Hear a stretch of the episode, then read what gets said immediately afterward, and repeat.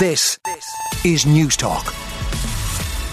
Well, as you would imagine, lots of the papers have photographs and tributes of David uh, David Trimble on the front pages. A photograph on the front of the Irish Times shows David Trimble arriving at government buildings some years ago. The headline Taoiseach praises former First Minister's contribution to historic peace agreement. Former First Minister of Northern Ireland and, of course, Nobel Peace Prize winner David Trimble has been remembered as a political giant following his death, aged 77. The paper goes through uh, some of his achievements and uh, his leadership of the the UUP, which he led between 1995 and 2005. Of course, David Trimble playing a central role in the Belfast Agreement negotiations, jointly awarded the Nobel Peace Prize with John Hume for their achievements in brokering the, the historic peace deal. And another bit of history, of course, David Trimble, the first person to serve in the role of First Minister. He was in the post from 1998 to 2002. Lots of coverage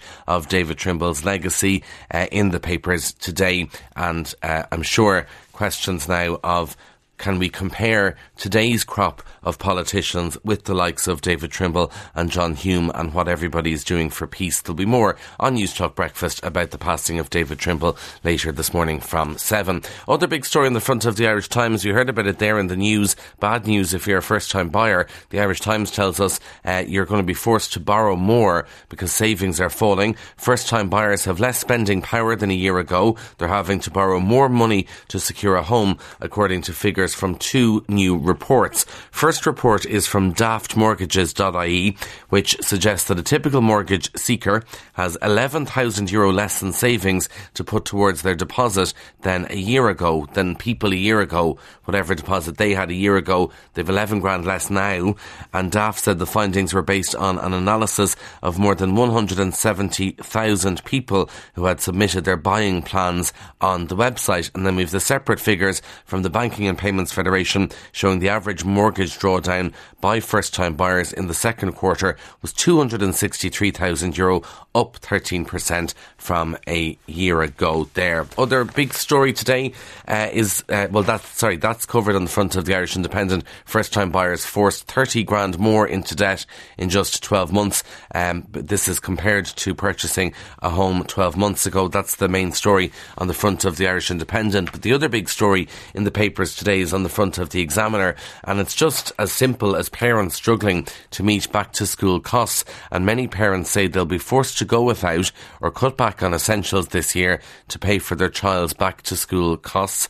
Uh, as the cost of living crisis deepens, over two thirds, that's 69% of primary and three quarters, 74% of secondary school parents say they're worried about meeting school costs this year. And you do sort of think to yourself, who isn't worried about back to school costs because it's just so expensive when you add everything else in. This is the annual back to school survey by Barnardos, which puts the basic cost of sending a child to secondary school for the first time this September at 814 euro. Uh, and there'll be more on Newstalk Breakfast about this as well, and particularly about the call to end the quote unquote voluntary contributions, which a lot of parents say definitely don't feel like they're voluntary when you're getting letters from the school looking for help and the school is sort of saying we need money to pay for all the services we provide and to turn on the lights and turn on the heating and all that other stuff. So there'll be more on Newstalk Breakfast about that. And also the cost of school books. And you all know this thing where they change a couple of paragraphs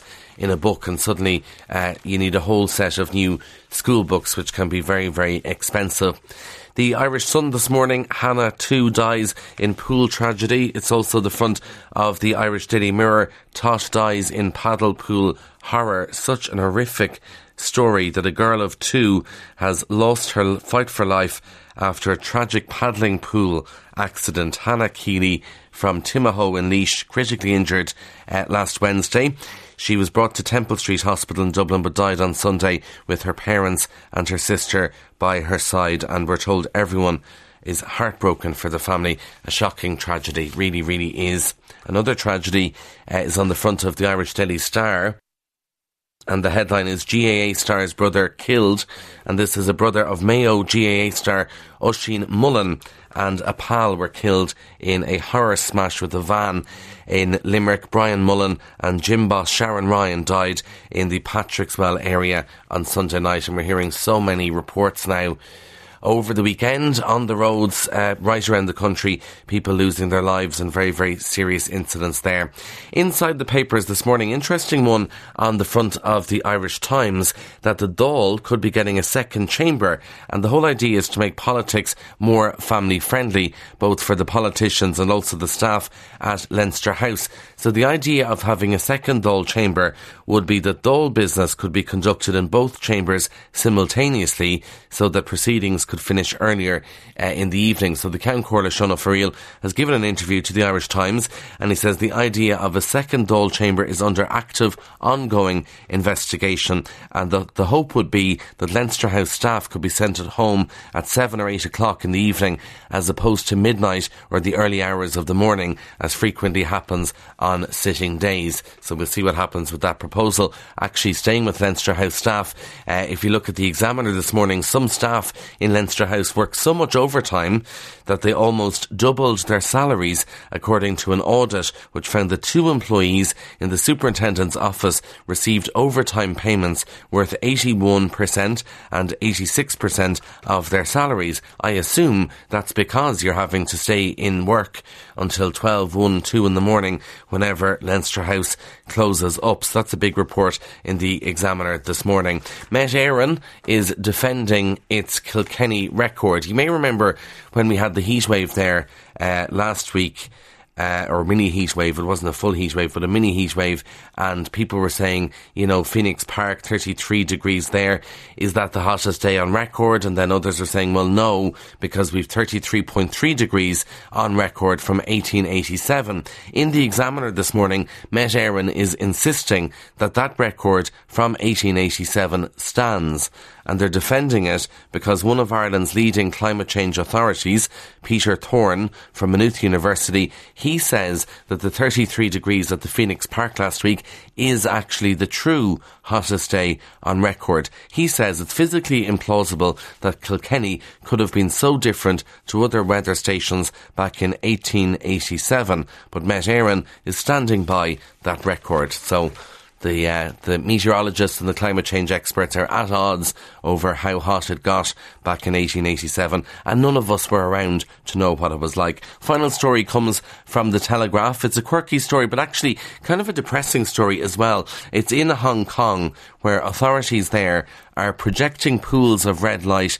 onto the street to stop pedestrians from walking into the road. And the reason why they're walking onto the road is because their eyes are glued to their phones. So these patches of red light have been designed for locals who do not look up from their devices when they approach busy intersections and don't see traffic lights. They've been installed at four crossings as part of a six month pilot program and will act as a backup to the usual red man that we all look for and know when you can cross the road or not. But there we go. People so busy looking at the phones, just walking out onto the road, that now we have to go down to their level, go to where their eyes are when they're looking down at the phone. Hopefully they'll see the red lights on the ground and not walk out in front of traffic. On 106 to 108 FM and Newstalk.com. This, this is Newstalk.